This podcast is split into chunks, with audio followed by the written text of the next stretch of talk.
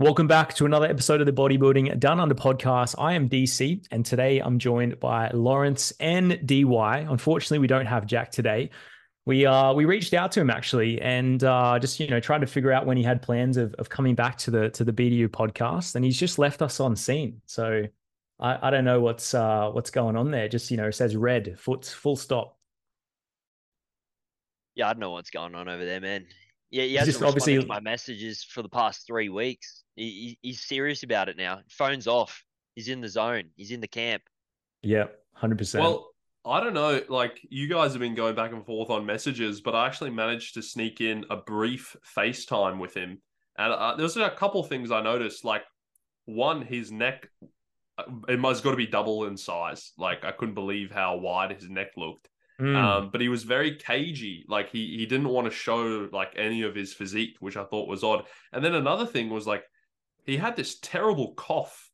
Um, I just, unlike any cough I've ever heard. Um, and he didn't seem sick at all. Like he mm. wasn't congested, didn't have a sore throat, but yeah, he said he like, since, um, arriving at Paphos in Cyprus or whatever he's made up, he tried to play it off, but obviously we know it's actually Kuwait, but he said since he got there, um, he's had a really bad cough. Um, but and he he's said smelling he's, really bad too. Really, yeah. Sweaty. But he said he's mm. also like super strong. Um, mm. Didn't you say he was like double double as hairy as well?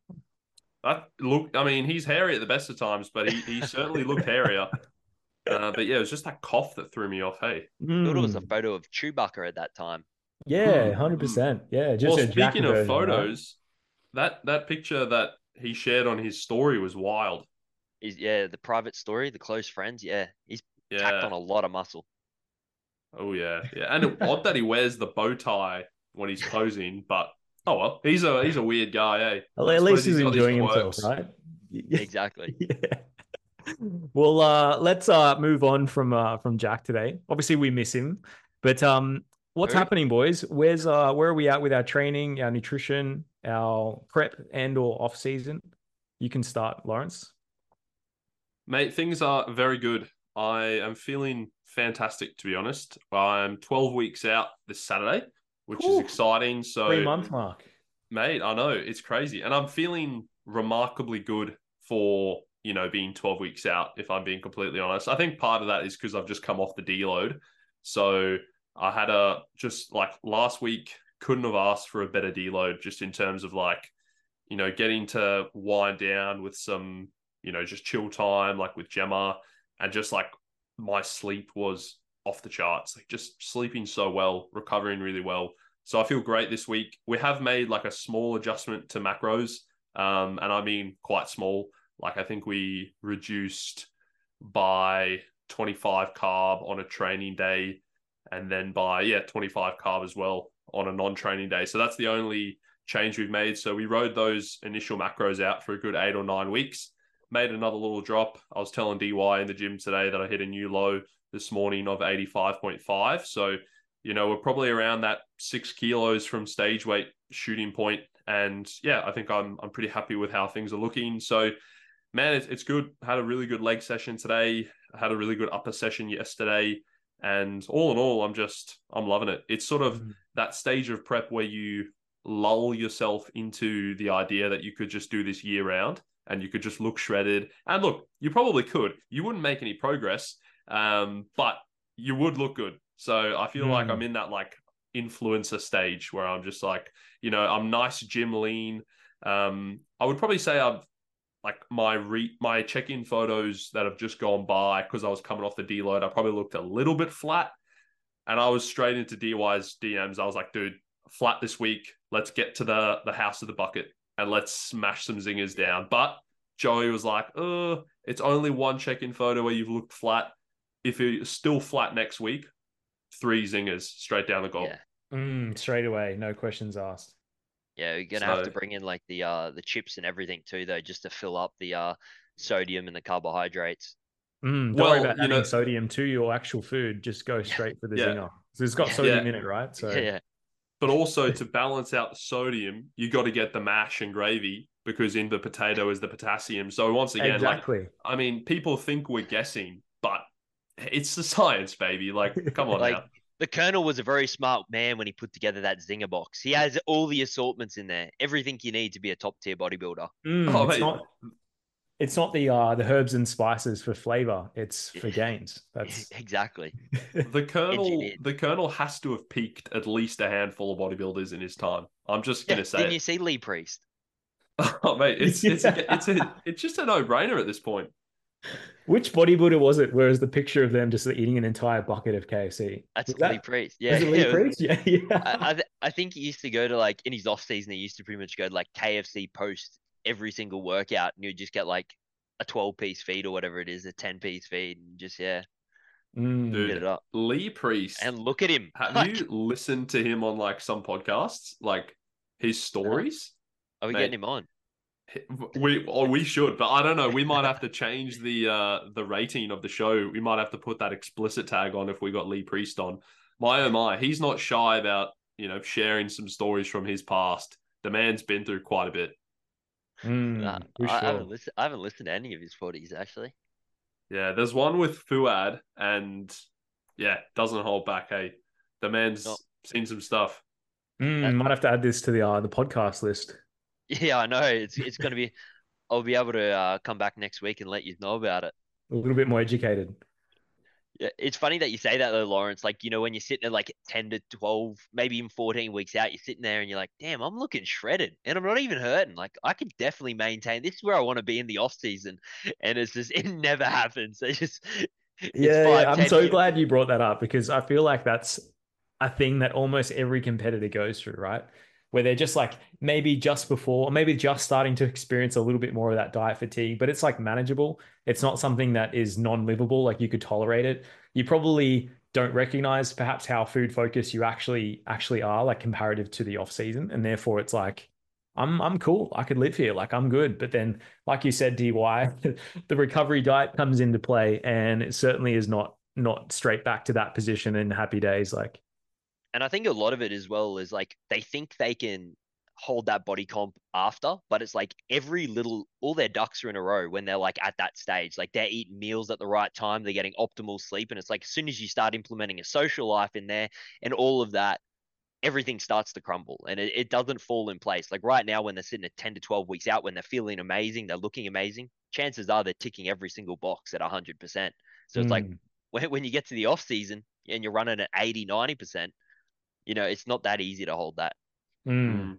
And I think I just want to preface there that like, I don't think everybody is feeling amazing at, at twelve weeks out. I feel like some people are certain, certainly feeling the diet effects at twelve weeks out. Like yeah. I think back to, I don't want to paint that picture that people are listening to this podcast and being like, oh my God, I'm twelve weeks out. Like I'm dying right now. What the hell? What is, is this Lawrence guy built different? What's going on? Like, that's obviously yes. not the case. Like yeah. I, I feel like you are been. Just well, he did rate himself nine out of ten yeah. genetics, and he's sitting here on three thousand eight hundred cals. Yeah, yeah, yeah. yeah. On a rest day, I'm just gonna picture Lawrence at like two weeks out, just like eyes sunken in, just absolutely like dragging ass, and being like, yeah. "No, man, I'm not feeling it. Like, I feel great." Can't yeah. even string a sentence together. Like, yeah, but it's interesting what you mentioned, D C, about like you you wouldn't like I wouldn't describe myself as like food focused, but it's also hard to negate that where it's like. You are, I would almost say it's like food aware, like compared to the off season. Like I, I, I'm not at the stage where it's distracting me at all, where I'm like, you know, like looking at the clock and I'm like, oh man, like I'm so hungry. Let's get this meal because I still wouldn't say I'm like hungry between meals. Like by the time the meal arrives, I'm like, yeah, sweet. I'm ready to eat this. And by the time I finish, I'm like, oh yeah, I could have had a bit more there, but then it passes and I'm pretty good and I'm on to the next task. But you know, I'll do, I find myself doing little things now where I'm like, if I'm doing some steps and I'm like, yeah, it's four o'clock in the afternoon, I'll go like, oh, I'll just plan out my food for tomorrow, which is n- something I wouldn't do in the off season because generally off season, I'll just do it as I go because it's probably going to be the same thing anyway. So I guess it's that, just that little bit more awareness around mm. food. But look, I, I think it is a good, good thing to mention. Like, you know, I'm not like some just like freak that is going to be doing it easy for the whole of prep. But I, I certainly think that you have to remember, you know, this is my fourth contest prep. So like I've been here, I've done this, I know what to expect. And over that time, Joey and I have also refined our approach. So if you're like a first time competitor, you know, preying on my downfall because you're like, this guy's not even feeling it. Just like, I will get to that point. If I don't get to that point, chances are I'm not lean enough and I'm not going to do well. So, hey, the joke's on me. Mm, I think everybody feels it at different stages. Like, I think back to my prep and I feel like the the hardest, the hardest weeks were probably like twelve, eight and five, I feel. Like if I think back, Mark, uh, Nicole and I had to move. So like we had to like pack up all our stuff and vacuum and all that sort of stuff associated with a bond clean, right? And uh, I just remember that that just not being enjoyable whatsoever. So it's like I could attribute a certain aspect of my prep where I needed to be more physically active, and that was tough. But like I think everybody's in a different part of their journey. Some people might be, you know, a touch leaner. Some people might need to dig a little bit harder at this stage. As like, I think as long as you all funnel into the, you know, the position at the end in which you're all at your stage conditioning requirements, then then you're in a good position, right? Yeah, one one. I did get an x-ray recently, um, and one thing that might explain it is that the x-ray did show that I got that dog in me. if that's if that's anything worth yeah. considering. That and could, the issue that is it was, a, it. it was a Chihuahua. So. yeah. yeah. Hey, they're yeah. feisty, man. They've got fight. So, yeah. Oh, mate, I've seen him on a twenty-rep hack squad. He's biting back, that's for sure. Yeah, yeah. And yapping. Limb shaking, like yapping. Yeah. yeah. Yeah, it was nice for the boys to choreograph that and set that situation up for me. Um, it was, of course, all for the camera. It was all fake. Uh, I'm a pretty yeah. good actor, though, on that on the hack yeah. squad. Mm. Actually, speaking of uh, of training intensity, what what were you listening to for that set? Like, do you what are you boys listening to in uh you know, let's say you're you're going for a top set or something like that on a hack, whatever it may be. What's what's blasting through the headphones at that point in time?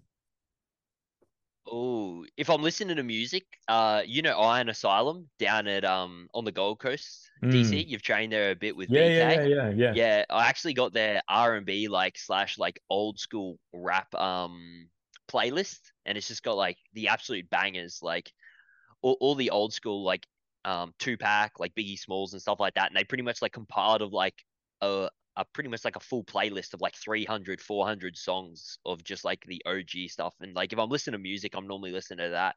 Um, yeah, it's, I don't know. It's just the old school gangster rap. Like, you know, it ain't the same. Mm, mm. So I, I thought you'd be listening to like So Fresh twenty fifteen or something like that. Yeah, that they right? do have that playlist there too. Do you always remember the So Fresh C Ds? Yeah, yeah. Sounds of Summer. Or, or yeah. Now? Did you guys have Now? Or it'd be like Now forty-eight, and it would be like all the top hits of that year. Did you guys have those C Ds? I don't, I don't remember them, but I definitely remember So Fresh. Yeah. Do you remember Now, D Y? I don't think. No, I don't remember Now. Uh, but I'm sure maybe... it would have been the same, right? Basically. Oh, for sure. Yeah. Always like the, the, the hits. But I think for me, I, I tend to differ when it comes to like top sets and back off sets a little bit. So if it's a top set, I'll probably go something like a bit more, you know, beat, bit more aggressive. Like I would say probably the go-to at the moment is a song called Sharing Locations by Meek Mill. That's that's going quite hard in the in the paint at the moment. But then for a back off, I'll go... Yeah, exactly. Um, but for the back offs, I'll normally go something that is a little bit more soft pace. So I think I think actually for that set, I was listening to a song called Believe by Mumford and Sons. So mm. I tend to have a little bit of variety in there. So, mm. um, but I, I've also been trying to like, you know, manage the top sets. And like, as soon as I'm finished sort of the big, big exercises of the session, I'll normally just put on like a, a general playlist of, of stuff that I enjoy. It's normally still rap of some description, but I try to stay away from like those top set songs. And it was interesting. I think there was Mike Zerdos was on Revive Stronger recently talking about music and training performance. And it does seem like the the main thing to consider when picking gym music is enjoyment and like whether or not you actually enjoy what you're listening to. That seems to be the the primary thing to make sure you're including. It doesn't necessarily matter as much around like the beat and the metronome and stuff. It is more just whether or not you like it. Mm, absolutely. Like I find for myself, I need like a, a, a routine metronome. Like I need a very consistent beat in order for myself to be in a flow state. Like I find it needs to be drum and bass or like some sort of techno or something like that. So I can just almost go into like a bit of a mental trance and just like move through my workout like that. Whereas I know some people need more lyrics in their their music in order to feel that flow state, or, you know, things like that. And I think obviously we're all so different as to what what kind of finds that perfect uh, balance of like performance and arousal, right? Because that's ultimately what we're what we're striving for. So what's the song though, D C? You got to. Well, I'm usually listening to like, let's say if it's drum and bass, it's like Friction, like a mix from Friction. Probably not many people know what I'm saying right now, but usually I'm listening to a lot more like SoundCloud these days, like mixes that go on for like two hours. So I can basically listen to an entire mix across a two hour span. Like I'm not really listening to individual songs or anything like that. I'll just put a mix on that will just like cycle through within, uh, within SoundCloud. Just got to get those SoundCloud like D J mixes from like E D C Las Vegas or something. Like the whole workout, you're sitting there buzzing for like two hours. Yeah, yeah, yeah. Or B B C One, something like that. Awesome, boys. Well, uh, let's move on to the next question. We're actually talking a little bit more about this off air, but how do you boys walk, work through limb asymmetries? So let's, uh, here we go. We got uh, Lawrence just like clapping his hands. Warming them up. Yeah, yeah, well, for, for the uh, the knowledge is just about to drop. Let's uh, let's hit it, man. What, what's your thoughts there? Like, do you have any sort of strategies in place to, let's say, you're doing some sort of horizontal press and you notice that one limb is is a bit stronger than the next? Is that, firstly, is that a big concern for you? And secondly, are you adopting, you know, some really strategies in place to appease those? Well, I think that, you know, if we're thinking about unilateral training, which is when most of these asymmetries are going to come about, I think that the general principle of, you know, doing the weaker side first and then matching with the stronger is always what you need to do. Because if you just think about it logically, if you do the inverse, then you're going to do the stronger side first and then be unable to match with the weaker. So you're doing more volume and more work with the side that is already a bit better, which just doesn't make any sense. But I think that what D Y and I were talking off air about a little bit was more so like asymmetries between, let's say, like opposing muscle groups or like agonist, antagonist. So like one thing that you might hear about in some circles of like injury management is like the push to pull ratio, or, you know, someone could be doing quote unquote too many back exercises and not enough anterior exercises, and this causing like some sort of mismatch. So I don't want to speak for D Y completely. I'll let him respond. Yeah, you you respond first, mate, and then I'll I'll comment. All right, all right. Um, well, first off, how I, I pretty much like run my asymmetries like what Lawrence would like Lawrence suggested. Like in terms of, let's say one arm's bigger than the other, I would always do my smaller or weaker arm first, and then I'll alternate to the other one and pretty much match reps. But I've got another thing here, Lawrence. I was. Like, let's say you do your weaker arm first and then your other arm, you can do way more reps and it's not even close to failure. Would you still stay on the same reps? Because that's how I would normally do it, to at least try and even it out.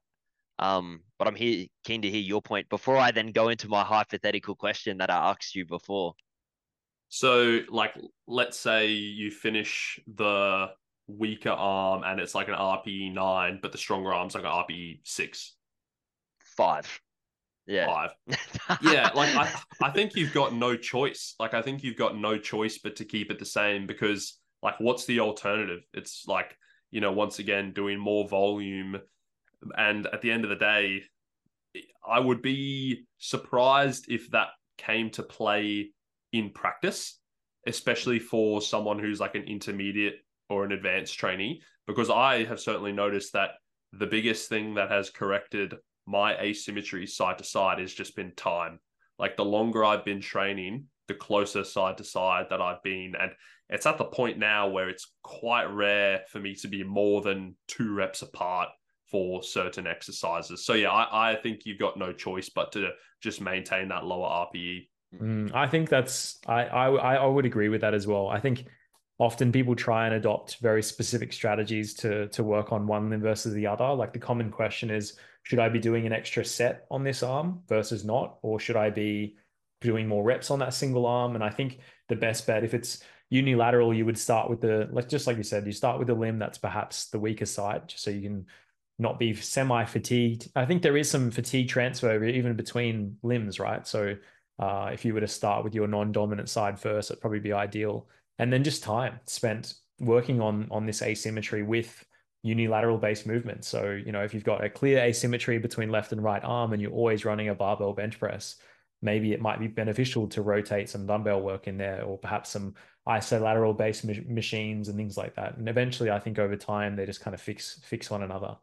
But uh, let's jump straight to you, D Y. I know you're on the edge of your seat. It's about to throw out the I'm ready to go. I'm about to get roasted by physios left and right. Ah, yeah, yeah, no. Yeah. Uh, no. So I asked Lawrence, like, pretty much like a hypothetical question. I was like, do you think over, like, let's say a ten year period, if you were to do twenty sets on like chest exercises and all of this compared to doing maybe like ten sets on like your posterior, like your back, your hamstrings. And then not only that, you also worked at an office job, if it would have um, an impact on, like, let's say your posture, your injuries and so on like that, and maybe even training to an extent. Because I feel, my personal opinion is, like, if I was to do double the amount of sets on my anterior to posterior, then not only that, maybe neglect training abs. I feel like over a ten year period of that compounding, I feel like myself that would probably lead to an injury. And that's what I think probably has caused a decent bit of my injuries, is because I did bias so much of what you could see on the front compared to the back. And then I asked him his point of view and if he thought that that would have any effect, or what his opinion was, and if it would, in his opinion, even though there might not be scientific literature, if that might lead to an injury. Yeah, I think there's a couple of things there. So the first one would be, you know, this commonly referenced, like, combination of factors. And it's interesting you mention the office worker example, because one thing that circulated, like, the injury management or rehab sphere for a while, D C, maybe you would have come across it as well, as like this notion of the, I think they call it like upper crossed syndrome, um, where it was a combination of, I think, tight pecs, weak abs, and then tight hip flexors. And basically this idea that all of those things combined would just like cause pain. Mm, but, well, there's like upper cross and lower cross syndrome. And, that's what it's yeah, called. Yeah. So it's like pretty yeah. much, yeah, just like you said, it'd be like uh, weak back, tight chest for upper, upper. And then in terms of like the, the lower cross, it'd be like tight hip flexors, weak glutes, you know, so on and so forth. Yeah. Yeah, absolutely. And I think the weak abdominals would, would carry across both as well. Yeah. And I think that yeah. like, once again, uh, we've learned more about that stuff along the way. So like upper cross syndrome, lower cross syndrome is not validated by any research. So it's essentially a made up diagnosis, and another example of like the health profession trying to assign a label to something that doesn't really exist. So I would say that, you know, we got to be careful with how we try bundle these symptoms together, because there's no evidence to say that they're necessarily going to cause someone's pain. So when we think about that example of like a big emphasis on, let's say, pushing type movements and not a lot of like pulling type movements. And the first thing you mentioned was like, how would that affect posture? My answer to that would be, in a sense, like, who really cares how it affects your posture? Because once again, posture is one of those things that doesn't cause pain, and you can essentially sit or stand or sleep however you want.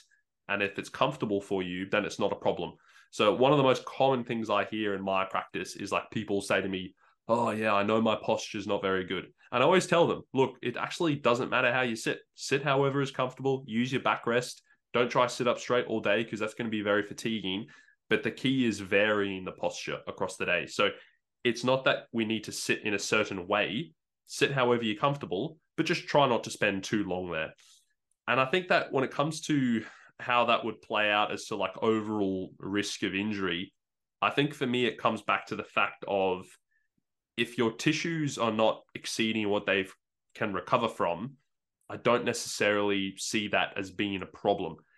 And if you're recovering from your amount of volume and you're not encountering any issues, then I don't necessarily think there would be a problem of doing a vast amount of anterior sets, let's call them, as opposed to posterior sets. Now, if someone was then encountering a shoulder issue and they then were like, oh, well, you know what, like my posterior cuff is really weak, and then they do some posterior cuff exercises and then the shoulder starts feeling better. Like, once again, we can postulate that it's because it got stronger, but we also see research where people get given a rehab program that don't get any stronger, but they still improve. So I think often in the bodybuilding world, along with the strength and conditioning and like the rehab world, we try and draw these links, but the reality is, is like for a lot of these things, we just don't understand them fully. So it can sound nice and neat to lay it out for someone in like, yep, we're going to get this stronger, we're going to even this up, and it's all going to fix it. And people might still get a good result from that, but we just can't say for sure that the reason is because they have a perfect push-to-pull ratio or because they got stronger on that side. It's like, we just don't know that much about how this stuff works. Mm, I think if you look at it from the premise of like even sport specific, so some sports obviously require training of certain areas with greater volumes than others, right? You think of like a boxer who's probably going to be more anterior dominant with regards to the requirements of their sport than potentially posterior, right? I mean, surely that that individual is probably going to be doing various exercises to strengthen their back. That sounds, it, it, you should, because I would I would argue having a strong back would could improve your performance in boxing as well. Uh, so, but but but likely there may be may be an asymmetry between push and pull, right? But I think in the in the specifics of that, that's not really a bad thing. Like that's kind of needed in terms of the athlete. So I guess I guess it, with that with that logic of asymmetries, we would almost attribute a boxer to immediately having like pain prominent as a result of anterior posterior asymmetry. But I don't think that's the case. Like not every single boxer has issues and pain. Well, I'm pretty sure like if you look at injury incidents in boxing, for example, because I think that is a really good example of like a very anterior pushing dominant sport. I think from the top of my head, one of the most common injuries is actually a hand injury. So it's like, for those people getting injured, it's got nothing to do with the push-to-pull ratio. It's got everything to do with the fact that they are smacking their hand into hard objects over and over again. So it's like that sort of thing, you know, can be a lot more injurious rather than this sort of like hypothetical ratio that there's no evidence for that it that it matters, essentially. So we're going to get the final vote in here, Lawrence. It's a, it's a yes or a no. If you do double the amount of work on your front than you were to your back over a ten-year period, do you think it would have any, even if it's a small amount, chance of it increased injury risk, despite what the science says, in your point of view? Well, yes or no? I've got to know. I've got to know. I've got to know a yes or no. Part of my point of view is guided by the evidence, and mm. no, like there's, I don't think oh. there's any evidence to point to that being the case. So in that hypothetical situation, I wouldn't necessarily say it would put you at increased risk, but that's assuming that like you're recovering from that amount of volume. Because if you're recovering from that volume for a year and you keep doing it, you're not exceeding your tissue capacity over and over again. So it's not like that anterior work is going to slowly like pull you forward and distort your body. Like unless you then double the volume again and then you can't recover from it, then you might encounter an injury, but I don't think the sort of compounding effect that you're implying is there. Don't you think it's also really hard to attribute the exact cause of injury due to a ratio of push and pull? Because like it's yeah, so it's so interrelated into various factors. Let's say I do have a greater, like double the volume of pressing to pulling based movements and I injure my shoulder, but maybe it's got nothing to do with that. It might have been just my overall recovery capacity linked to my lack of sleep, higher amounts of stress associated with various other factors within my life. I then go to my clinician who tells me, hey, like you, you know, notice you've got a really like poor amount of push to pull, you know, in terms of the ratio, and all of a sudden starts providing guidance, de- decatastrophizes like the fact that, you know, you're injured right now and you're scared about your, your relationship within the sport. Like, is it going to continue? You're going to, and all of a sudden provides assurance, and all of a sudden that injury decreases. And then suddenly I've linked it to it. I've attributed it to the fact that I've suddenly started training back uh, or more back volume, when it, that actually may not have been the case at all. Like we know the complexity of pain is, it's like the psychological influence associated with our perception of pain and the pain experience is so vast that it's almost impossible to identify an exact cause, don't you think? Yeah. And just on that as well, like a concept that we talk about a lot in injury management is this idea of natural history. And essentially what that refers to is if I just leave this alone and don't do anything about this, how long roughly will it take for this to get better? So, you know, some injuries, like in a sense, time is one of the biggest factors, and you're almost giving people rehab exercises to do to keep them busy while natural history fixes whatever this issue is. So like for something like subacromial shoulder pain, which is normally going to be down to like a bursitis issue or a tendinopathy of the rotator cuff, you know, you're probably looking at like a, a six month to one year natural history.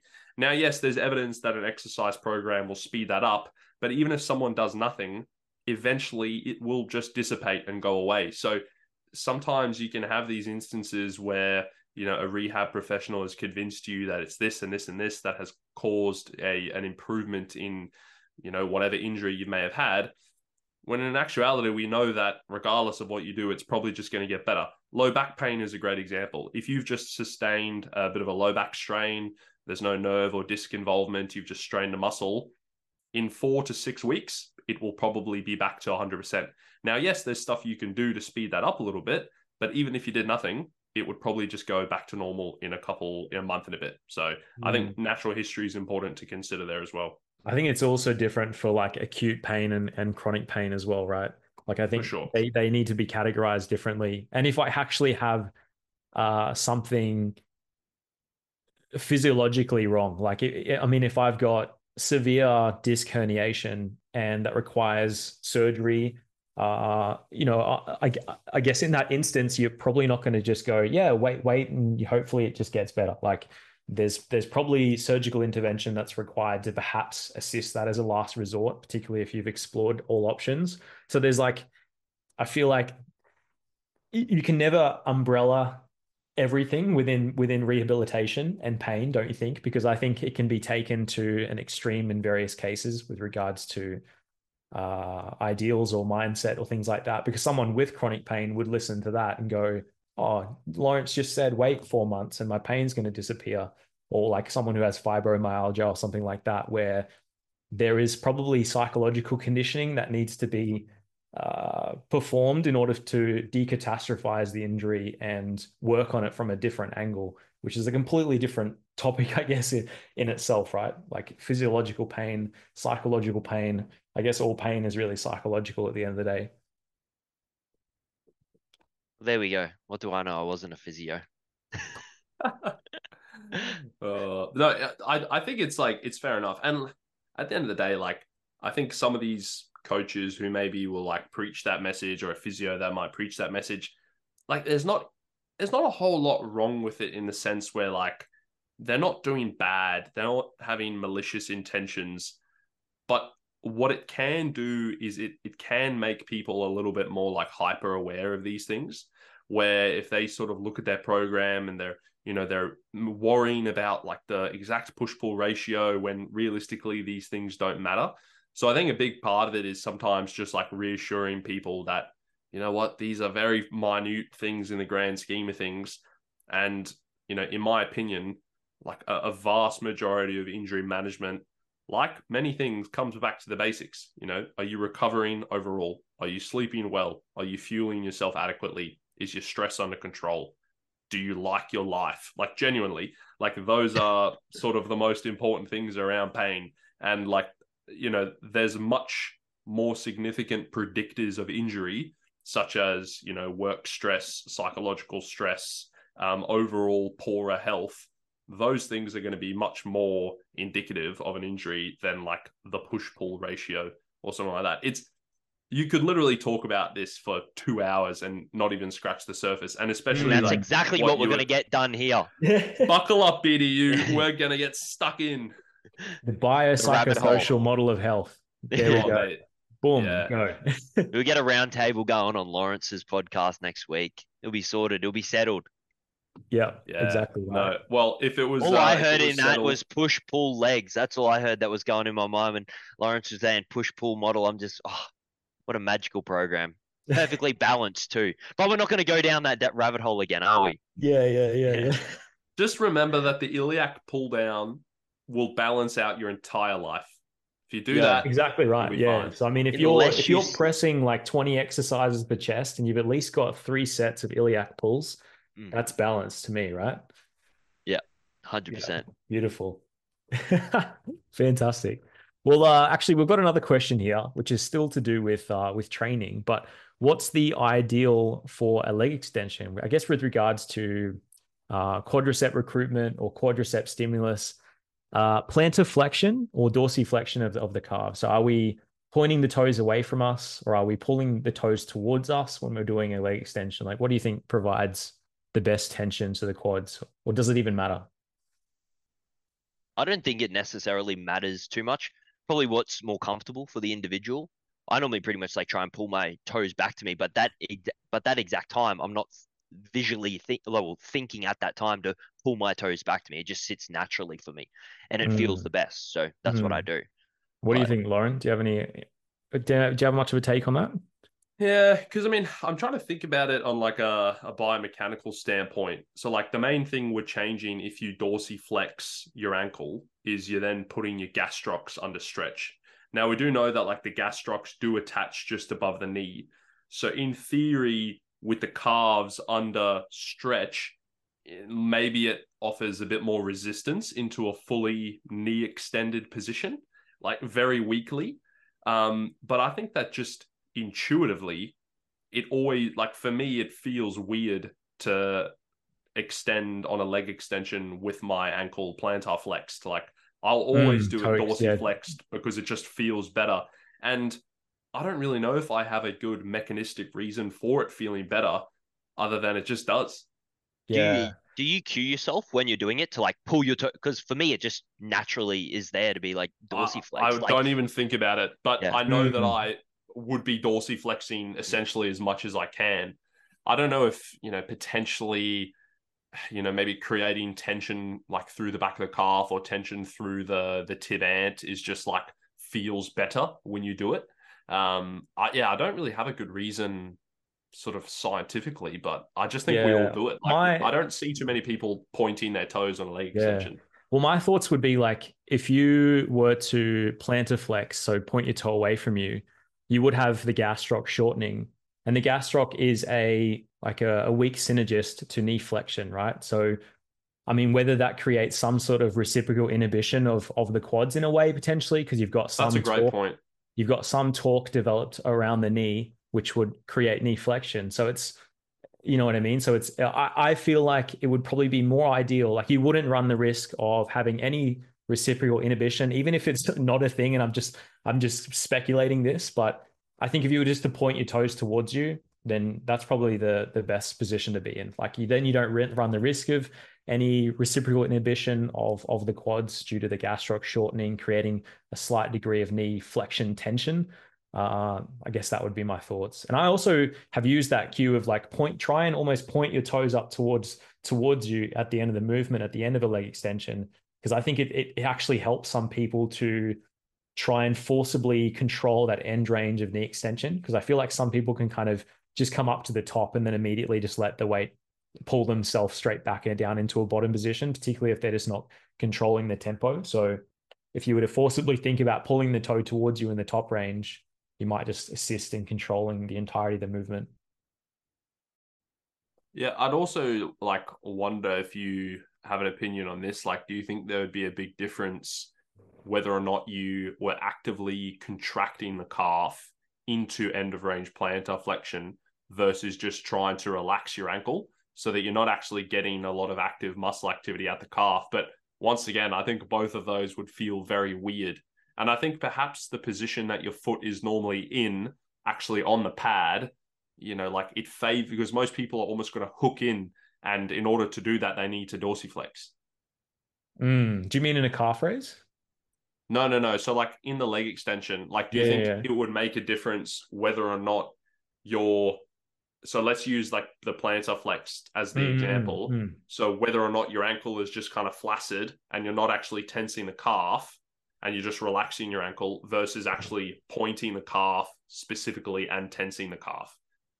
Yeah, I'm not too because sure. Because then, in that. theory, I, you wouldn't get that like reciprocal inhibition. Yeah, that's very true. That's very true. But I like I think of it also from this perspective that by me essentially uh, dorsiflexing, it allows me to hook my ankle around the pad more so. So like I feel like I'm yeah. just locked into position better, so that I can then concentrate on my knee extension as opposed to any likeliness of the pad moving as a response to me either pointing the toe or having a relaxed ankle position. Yeah, no, I'd agree with all that. And I think it also is just like one of those things where maybe there's not a good mechanistic reason, but I challenge anyone to just try it and see what feels better. Yeah, one hundred percent. My, my only caveat to that would be if it's all pull and no push, could it increase injury risk to the calf, Lawrence? You'll blow out your A C L. Yeah. Your A C L will leave the I, chat. I actually like to alternate them, like one foot then the other. one hundred percent. I, I mean, and if you're serious about it, you'll actually do it through range during mm, the set, yeah. and you'll just yeah. have that calf pumping away. And then you don't need to train calves, which none of us do anyway, but... Mm, I guess you could ask a similar question with regards to hamstring curl, right? Pointing the toes or pulling pulling the toes towards you. Because essentially, if you were to, like I've heard some clinicians talk about plantar flexing, so basically pointing the toe away from you in like a hamstring curl, because basically by plantar flexing, you shorten the gastroc. If the gastroc is shortened, it can no longer contribute to uh, knee flexion. So some would say, oh, you get better, therefore direction of, of tension to the hamstrings. But then I look at it from the perspective that I'm probably going to use significantly less weight. Like I've tried to, and I have to really drop my lo- the weight down. So whether it's beneficial or not, I, I don't think so. I don't think it's necessary to really get good hamstring recruitment. What do you think, Lawrence? I'd agree. And I think once again, it's sort of, it's easy to think about this stuff in a vacuum where we've just got muscles operating and it's like, oh, okay, you know, in theory, this will place more load in the hamstrings. So that'll lead to better hypertrophy or better strength or whatever. But, you know, like we, we don't operate as humans, like one muscle at a time. We work as a synergistic functioning machine. So it's sort of like coming back to a lot of that E M G research where it's like, yes, that might cause greater muscle activity, but that doesn't actually necessarily correlate to greater hypertrophy. Whereas mm. I think that, you know, better internal stimulus, being able to use more load over time and just genuinely feeling, because once again, I think that would feel awkward in that situation. Like, uh, like trying to point the toe during a leg curl. I don't think that would feel as comfortable. So I think those factors are a lot more important. Yeah, absolutely. And I almost I- think with that logic that, you know, you want to isolate just that particular muscle, then that logic would apply to something like, you know, don't worry about ever shoulder pressing, just do front raises, like for all of your pressing volume for, for delts. Or, you know, similarly with regards to back, like just so you target your lats, always do a, a you know, a a, a a cable pullover or something like that, right? Or a dumbbell pullover. Never do any sort of row that involves elbow flexion as well, which is just not logical. I'm the same as you, D C. Like, where, well, I've obviously tried it, and it feels somewhat weird, even though logically you're like, oh, yeah, I'm going to get more hamstring, whatever it might be. But then it might feel like you might get contraction more, but, like, in the end, you're reducing the load by, like, twenty-five percent. Like, it takes away a lot of the loads. And then it's like, all right, now what is actually probably going to contribute to more growth? Um, so, yeah. Mm, I, and I feel like you end up...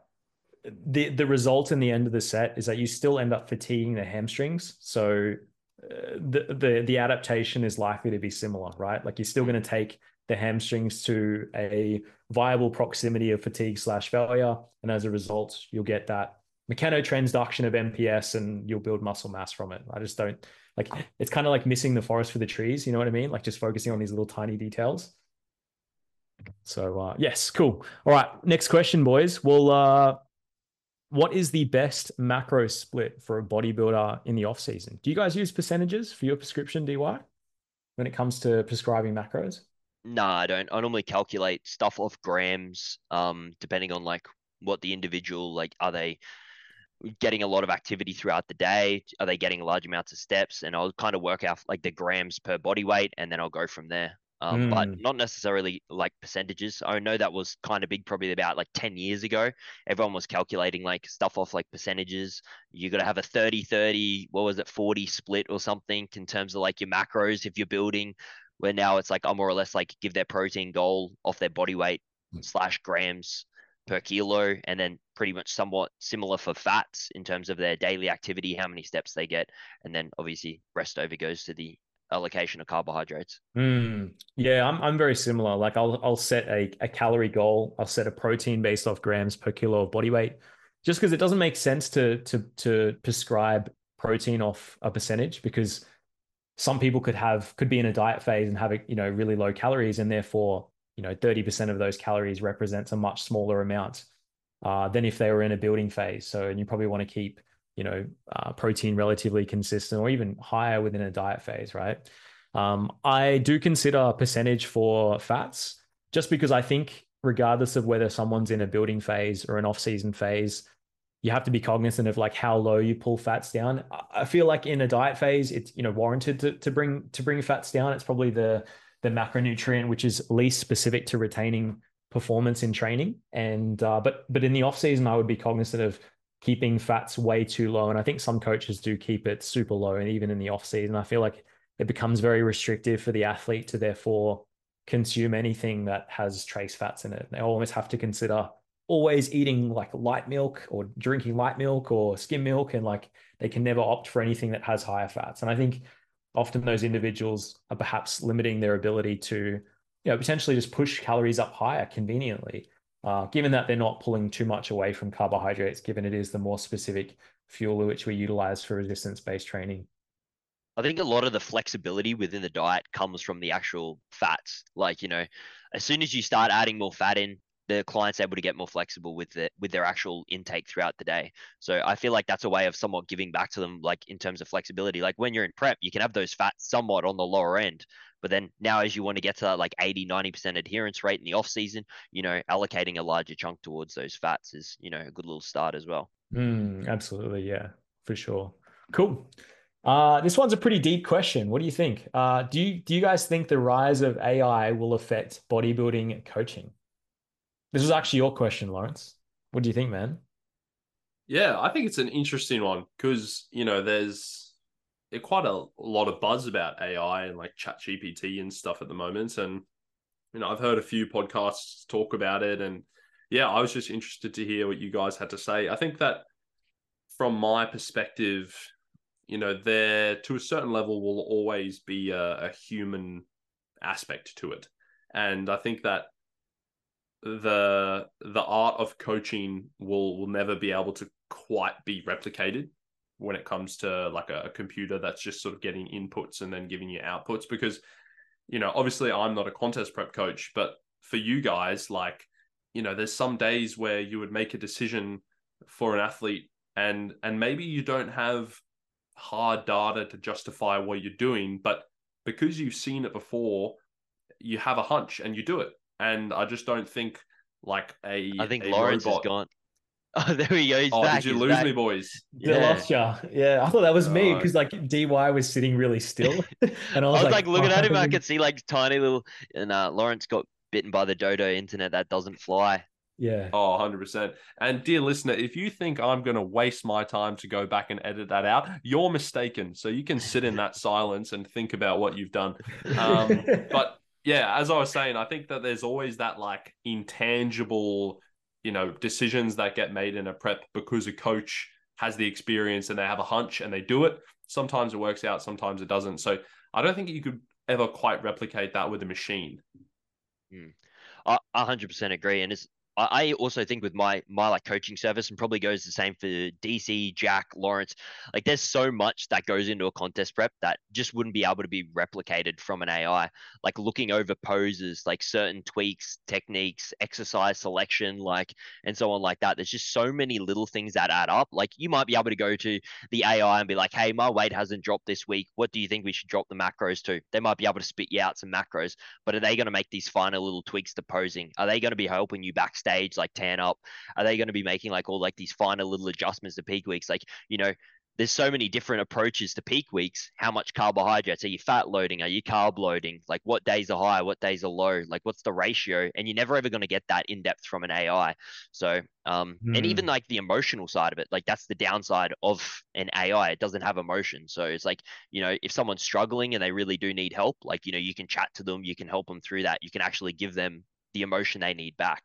Um, it's just, there's too many things I just don't think would be able to be replicated within mm. the coaching space, unless you were a robot and said, hey, what macros do I need to hit? And what's a good all-rounded program? They could probably spit you out that shit, but that's about mm. it. Well, I mean, there is A I in the coaching space already, right? I mean, Lane Norton did something like Carbon, which I'm not sure is something else now. Um, I think a lot of like the the apps are using sort of an A I system to somewhat replicate what your macros should be and step adjustments and things like that. You know, I think, like you said, Lawrence, the art of coaching is is is more than just prescription of those variables. It's also the emotional support. And I also think that the more specific and niche you you are, such as the, the finer details with regards to a contest prep, the more challenging it would be for an A I to generate recommendations in a way in which it's going to be well received by the athlete and they're going to be able to apply and have trust in. Um, because there's so much, like we said, there's so much more to coaching than just simply, hey, here's your macros for the week, you know, see you, see you later. Um, funnily, speaking about the whole A I system, I I use Loom as like a, a video recording software to um to record my videos. And then basically I, I email through those videos and, and the athlete can watch that for their, for their check-in. Now, I've noticed that within the last week or so, it started to like generate these like summaries in my, in my, I mean, I'm sure you guys are smiling, so you probably noticed yeah. it's there as well. And I'm actually fascinated because sometimes I read it and it's like not far off actually what I would have spoken about within, within the check-in in terms of recommendations and the summary and everything like that.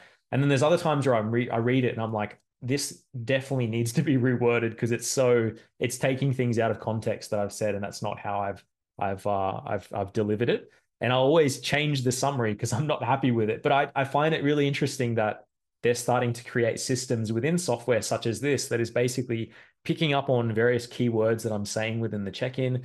It's probably tallying up the amount of words that I say, nutrition, da, da, da, training, da, da, da, da, posing, whatever it may be. And then it's kind of fabricating this summary based on it. So I see these things like happening more and more, right, in society where there's more automation coming into play. Maybe we are going to get replaced. They're just pulling all the info from our cat coaching dashboards right now, and we're done. All these posing adjustments are making on Loom, and the next thing you know, we're gone. Lo- Loom's going full A I coaching yeah, service. Yeah, yeah, we're yeah, done. Yeah. I'm just imagining like a, a client reaching out to you on email. Hey, man, like so thankful of the check-in that you sent me this week. And it's like, hang on, I didn't send you a check-in. What? Yeah, what? Yeah, yeah. Go onto your Google Sheets. It's already been filled in. The recommendations are there. It's just A I generated. What the? Yeah. yeah, it is actually. Yeah, because I, I didn't actually notice the summaries, but I was noticing that it was starting to like give me a title recommendation. Yeah. And like sometimes that'd even be like an emoji in it and things like that. And yeah, I was like, yeah, yeah. you know, it would like sort of pick out obviously like key words that were repeated. So like most of the titles for my check-ins were, you know, do you want to name this? You don't want it bad enough. Because that's essentially the only feedback I give my clients. Mm, so I just, just tell them that they don't stop, have that dog. Stop sign, you know, as the emoji. Yeah, just a giant yeah, stop exactly. sign. Yeah, I was talking to one of my athletes about just uh, fiber in prep and, you know, uh, recommendations and things like that. And it must have fixated on that word because it was something like check-in and fiber. And then it had basically the emoji of like, like wheat. Broccoli. Oh, no. yeah. As like the, uh, yeah, the emoji. I was like, wow, this is crazy. I'm definitely going to adjust that. Oh, mate, like if there's one sure way to like clickbait Jack Radford Smith into a title is put ti- put fiber in the title. I mean, yeah. the man, he can't get enough of it. He loves the mm. stuff. Mm. Oh, one hundred percent. thirty that... grams per thousand calories, apparently. Yeah.